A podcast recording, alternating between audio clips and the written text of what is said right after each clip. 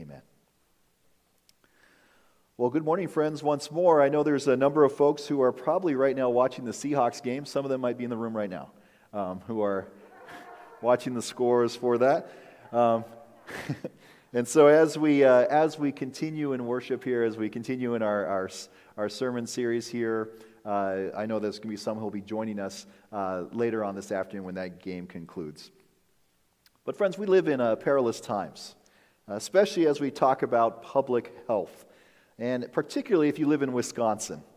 You might have seen this story this last week if you follow me on Facebook or you're friends with me on Facebook. I guess you don't follow people on Facebook here. If you're friends with me on Facebook, you probably saw this article that got posted about the cannibal sandwich, also referred to as tiger meat or wildcat. Nothing like celebrating the holidays by eating a cannibal sandwich or tiger meat or wildcat. Those who are at home don't hear that there was an amen here in the room to that word. It's a popular tradition, apparently, in Wisconsin for Wisconsinites, for some who practice this, to celebrate the holiday, celebrate Christmas and all the holiday season by eating raw ground beef that's in a sandwich form with spices and onions. So popular is the tradition that an article I read, the New York Times actually covered this as well, that one Wisconsin deli/butcher owner reported that during the season they sell 300 to 400 pounds of cannibal sandwich meat each day around the holidays. A health advisory was issued, of course, regarding this effort to save people from the potential of a not-so-merry Christmas, preventing them from getting gastrointestinal problems and sickness, even kidney failure, which could come from being poisoned by eating raw meat. None of these, of course, sound like a promising future. None of those sound like a promising future. There was a second story, though, reported this past week that was far more hopeful. I don't know if you saw this, that MLB announced that they will be reclassifying the so-called Negro Leagues as one of baseball's historic major leagues. And that this recognition, which many believe, and I would say add my name to that list as well, is much overdue. And MLB announced that it was an error of the special committee that was formed in 1969 with the role of coming up with who these major leagues, or these historic major leagues were. But it's also does something more for us than this recognition. It does something more than change the classification for us here. Here's what it does, and this is, I think, is more significant. It serves as an admission in our own generation that what was done, the decision in 1969 to exclude, but also the much earlier decision to separate, to participate in what we might call our own American apartheid, that was wrong. That's wrong. And the hope here is that together, we as people across this nation and even extend that around this world, that we might enjoy a more promising future than the course that was set by those past sins, what those past sins would allow. So two stories that we have this morning, pulled from the headlines. It almost sounds like a Law and Order episode. Here they are, ripped from the headlines, both of which in their own unique way seek to set the hearer on a new trajectory, to a destination that their old course would not allow, and being that destination would be a more promising future. Curiously, I might add here that these two themes of what you eat and prejudice/racism or exclusion in that remark are both big themes in the New Testament. Both these are themes that show up in our New Testament. So apparently we're not too different in our own era than the first century was. Well, the New Testament book of Romans here, where our text comes from this morning, it outlines another way forward for folks. It has a way of talking about this movement from old life to a promised destination of its own. But when we get to Romans chapter 1, we recognize that we're a long way away from what we read in Romans chapter 16. Consider this morning the words in Romans chapter 1 or these different verses from that first chapter, what it says about the human family there. In verse 18, the human family is described with words like ungodliness and wickedness. That by our wickedness we suppress the truth is even mentioned in that text. In chapter 1, verse 21 of Romans, we hear that we knew God, as the writer states, but goes on to say, but we did not honor him as God or give thanks to God. Verse 23 will remind us that not only do we not honor or thank God, we in turn replace God with idols. The image bearers, that's us, the ones who bear the Imago Dei, going all the way back to Genesis. Instead, we make our own images. We fashion gods out of what could not and is not God. We use created imagery. We use animals, even our own human form, to create those idols. And verse 28 says that full abdication of responsibility, we do not even acknowledge God. We step away from that. We choose not to do that. And so the chapter concludes with a human family in that first chapter of Romans who's embracing not godliness and virtue, but a whole series of vices. And there's a list of vices in verses 29 through 31 are quite telling here. Verse 32 even reads, "They know God's decree that those who practice such things deserve to die." But what do they do? What do we do? We not only do them, but even applaud others who practice them. And so you have an entire human family that's out of control. Entire chaos in creation. Not the intent of God. If you were to ask the people in this group who their chief aim was in life, to say, what is the one thing that shapes your life? When you think about how you form your decisions and plans and your identity, their answer would not be to glorify God and to enjoy God forever. That would not be their answer. In contrast to the Genesis creation, this is a people who have abandoned their image-bearing role, have abdicated their responsibility as stewards in creation, and as a result, and also in contrast to the desires, again, going back to Genesis chapter 3, that desire to know, seeking the knowledge of good and evil, K-N-O-W, we embody a life that is characterized by an entirely different kind of know, N-O, knowing. No worship, no wisdom, no future. But that's not what God wants for this world. That's not what God wants for you and for me. And we hear that in our text today, and we hear that throughout the book of Romans. Now, at this point, we should probably draw attention to the fact that today's reading is a doxology, and we know Linda did a great job of that in the kids' message this morning. But it's literally a declaration of praise and glory to God. With Romans beginning with the human family's refusal to give God the glory that God deserves, this ending to Romans represents a total about-face, a full embrace of that role as a worship community, announcing with one voice in verse 27, "To God be the glory forever, amen." That's quite a difference. But how do we get from chapter 1 to chapter 16? How does a person move from that beginning of Romans to what we hear in chapter 16? How do we go from truth suppressor to God revealer?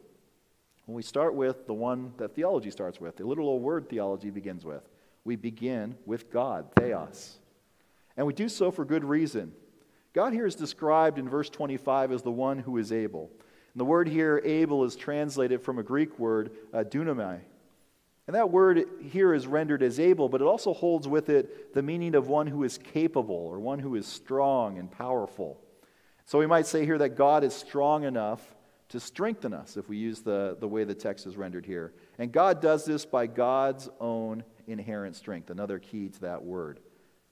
Now, Paul earlier in Romans will express a desire here when he says that he wants to share with you some spiritual gift to strengthen you. We see that in chapter 1, verse 11. The word behind strengthen, of course, in Paul's desire is an altogether different Greek word here. It holds the idea here of making one's ground firm, or making it more stable. And so he wants to strengthen them by this spiritual gift. But look at our text. We realize that we give glory to the one who not only dispenses such gifts, but also is able to indeed be the strong one who makes our foundation firm. And that's important, especially as we find ourselves here in this Advent season, the one that's leading up to the holiday, but even to the bigger one, as we think of this time of waiting and preparing for Christ's second advent. In our waiting, we are being strengthened by God. And the means that God is using for that work is described in this doxology. Paul talks about God uses my gospel. Now, this isn't Paul's exclusive gospel.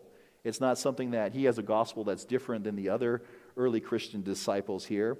but rather it talks about or speaks to that message which Paul has staked his life to.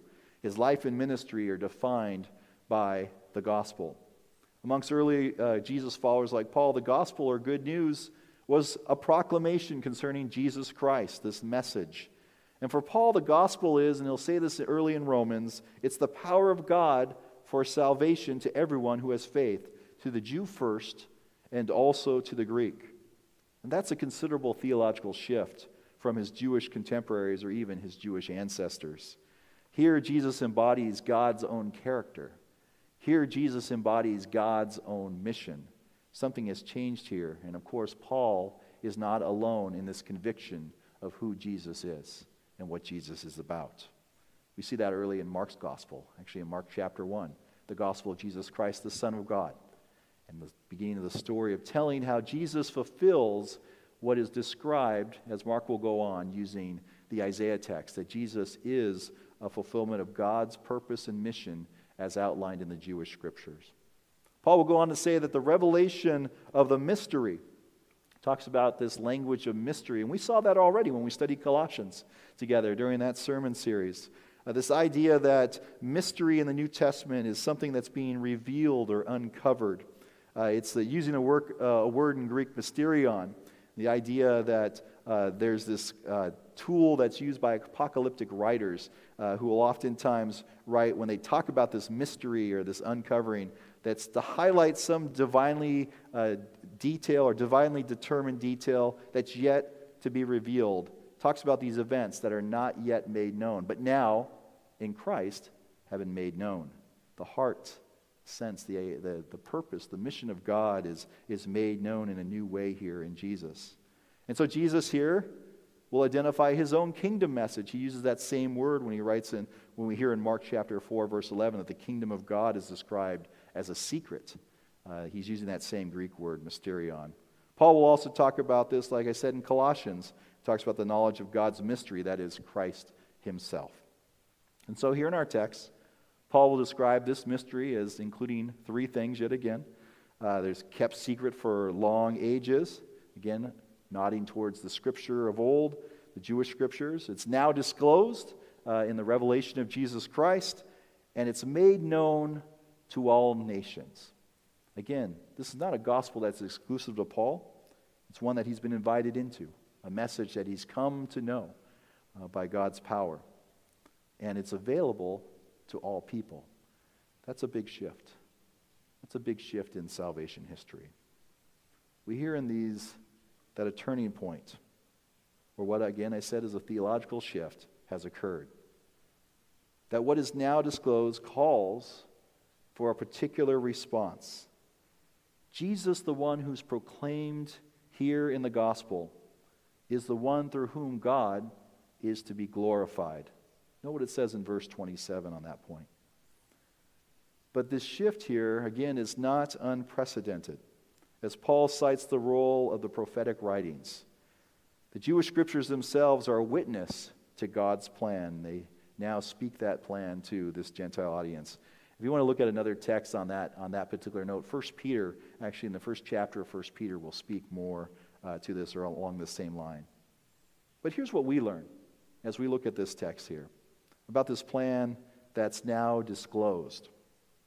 That all nations of people might put their faith in God, that they might inhabit lives of trusting obedience. You don't have to be Jewish to enjoy God's salvation. In fact, you don't have to be any one nationality or ethnicity. In fact, it's for all the world. It's for all people. It's what one commentator has described as being called to conform to God's saving agenda, and that's now for all people in Christ. It's an overarching theme in Romans, that this access has now been made available. But even more, what we hear here is the aim here of our gracious and loving and generous Creator, the one who strengthens us by the gospel of Jesus Christ and by the power of the Holy Spirit. This is the wisdom of the only wise God. This is what God has determined to do, to make known to us. As God's people, and unlike the chaotic lives of Romans chapter 1, here in Romans 16, we join our voices and our lives with that throng of worshipers who glorify God and enjoy God forever. Now that all sounds quite lovely, right? Doesn't that sound? That sounds like a nice thing. Thanks, Jimmy. That's a good reminder. Appreciate that. I like the sound of peaceful and pleasant. But what about in this season? What about in a season where it feels particularly challenging to lend your voice? The loss of corporate in-person worship has had a toll on you. And you're saying here, I don't know what's going on. I feel different about my faith. I feel different about my experience. I feel different about worship at this point. It's different to sing in front of your computer screen than it is to gather with God's people. And that's not entirely unexpected. In 2014, a Canadian news publication ran an article in which Leah McLaren noted this. British scientists have recently found that choirs boost the mental and physical health of their members. She goes on to write, researchers from Oxford Brookes University studied 375 people who sang alone, sang in choirs, and played on sports teams, and found that the choristers experienced the greatest benefits by far. Earlier studies have found choral singing to have benefits for people suffering from depression, lung disease, high blood pressure, and Parkinson's. One study even found that choral singers unconsciously synchronized their heartbeats with other choir members. So if you're experiencing a loss of coming together with others in corporate singing, you're not alone. And again, it's not unexpected. It's one of the great losses that this pandemic has brought, a pandemic that has brought so many losses, some even worse than this one. But even so, today's doxology reminds us to sing. And I'm reminded here of a line from the song, How Can I Keep From Singing? A line that says, what though my joys and comforts die, I know my Savior liveth. What though the darkness gather round, songs in the night he giveth. So friends, this doxology serves for us as a song, a reminder to join in that chorus and singing.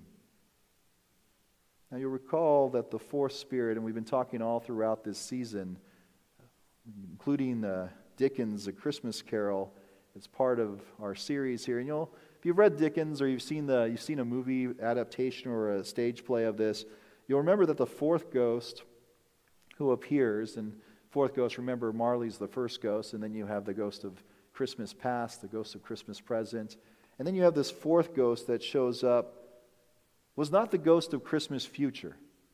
I read online a number of folks who confused that ghost as being the ghost of Christmas future. But rather, it was the ghost of Christmas yet to be.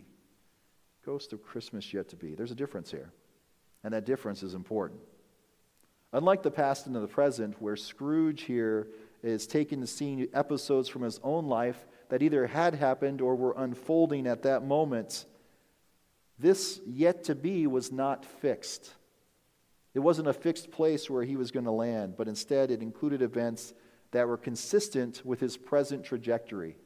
Keep living the way you are, and this will be your future, is what we might say. The grace in all of this is that Scrooge is given a choice. He was given a choice to continue as he is or to conform to a new way of living. Of course, the tale concludes with a transformed Scrooge, who chooses a new way, one that offered him more life. It offered him more generosity. It offered him to be more kind. It offered him to be more just. But what about you and me? What about us? Well, Romans presents us with a picture of two paths as well. The first, a complete dereliction of duty. That's chapter 1.